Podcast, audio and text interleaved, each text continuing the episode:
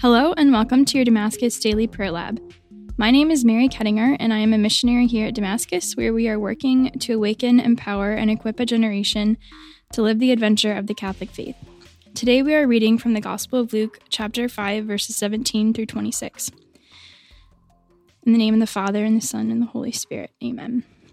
One day, as Jesus was teaching, Pharisees and teachers of the law, who had come from every village of Galilee and Judea and Jerusalem, were sitting there, and the power of the Lord was with him for healing. And some men brought on a stretcher a man who was paralyzed. They were trying to bring him in and set him in his presence, but not finding a way to bring him in because of the crowd. They went up on the roof and lowered him on the stretcher through the tiles into the middle in front of Jesus. When Jesus saw their faith, he said, as for you, your sins are forgiven. Then the scribes and Pharisees began to ask themselves, Who is this who speaks blasphemies? Who but God alone can forgive sins? Jesus knew their thoughts and said to them in reply, What are you thinking in your hearts? Which is easier, to say, Your sins are forgiven, or to say, Rise and walk? But that you may know that the Son of Man has authority on earth to forgive sins, he said to the one who was paralyzed, I say to you, rise, pick up your stretcher, and go home. He stood up immediately before them, picked up what he had been lying on, and went home, glorifying God.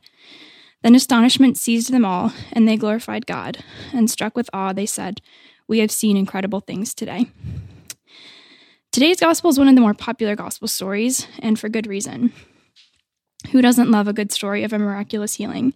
If you've ever, ever had a chance to see this story depicted on an episode of the TV show The Chosen, then you know how powerful this scene is. We are struck with a sense of awe and wonder at the impossible becoming possible, and it stirs in us a great hope. There are three main ideas in this gospel today that I'd like to pull from and reflect on. First, I was struck in this gospel by the fact that the paralytic man could never have been in Jesus' presence were it not for the help of his friends who lowered his stretcher through the roof. This is a powerful testament to the fact that we need people. We cannot live the Christian life in a vacuum. We absolutely need our brothers and sisters in Christ to both call us out and encourage us in our walk with the Lord. The whole Christian life is about relationship, and Christ ordained that we need to be in relationship with each other to get to heaven.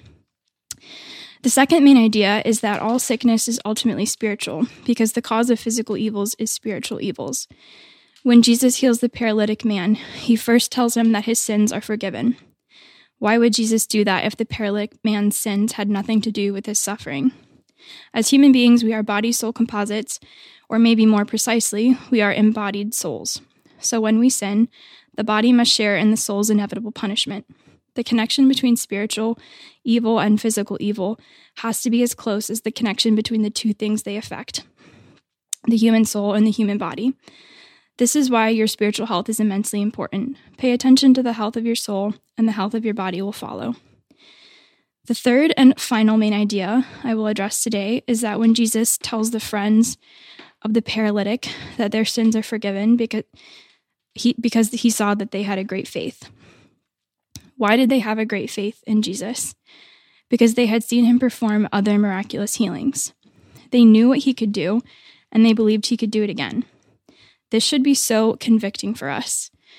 We know who Jesus is, we know what he can do, we know of his power, and yet, with the many struggles and disappointments in our lives, we so easily forget who Jesus is.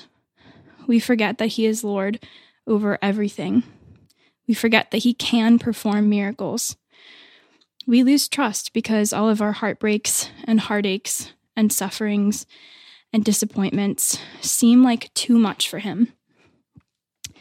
But Jesus will not leave us orphan in them, just as he did not let the paralytic man remain a paralytic for the rest of his life. Lord, help us remember who you are so that our faith in you can overcome our doubt. Renew our, our minds, Lord, and increase our faith. This has been a reflection on the Gospel of Luke. Thank you to St. Gabriel Radio for supporting Damascus. Again, my name is Mary Kettinger, and to learn more about Damascus programs and events, visit us at www.damascus.net.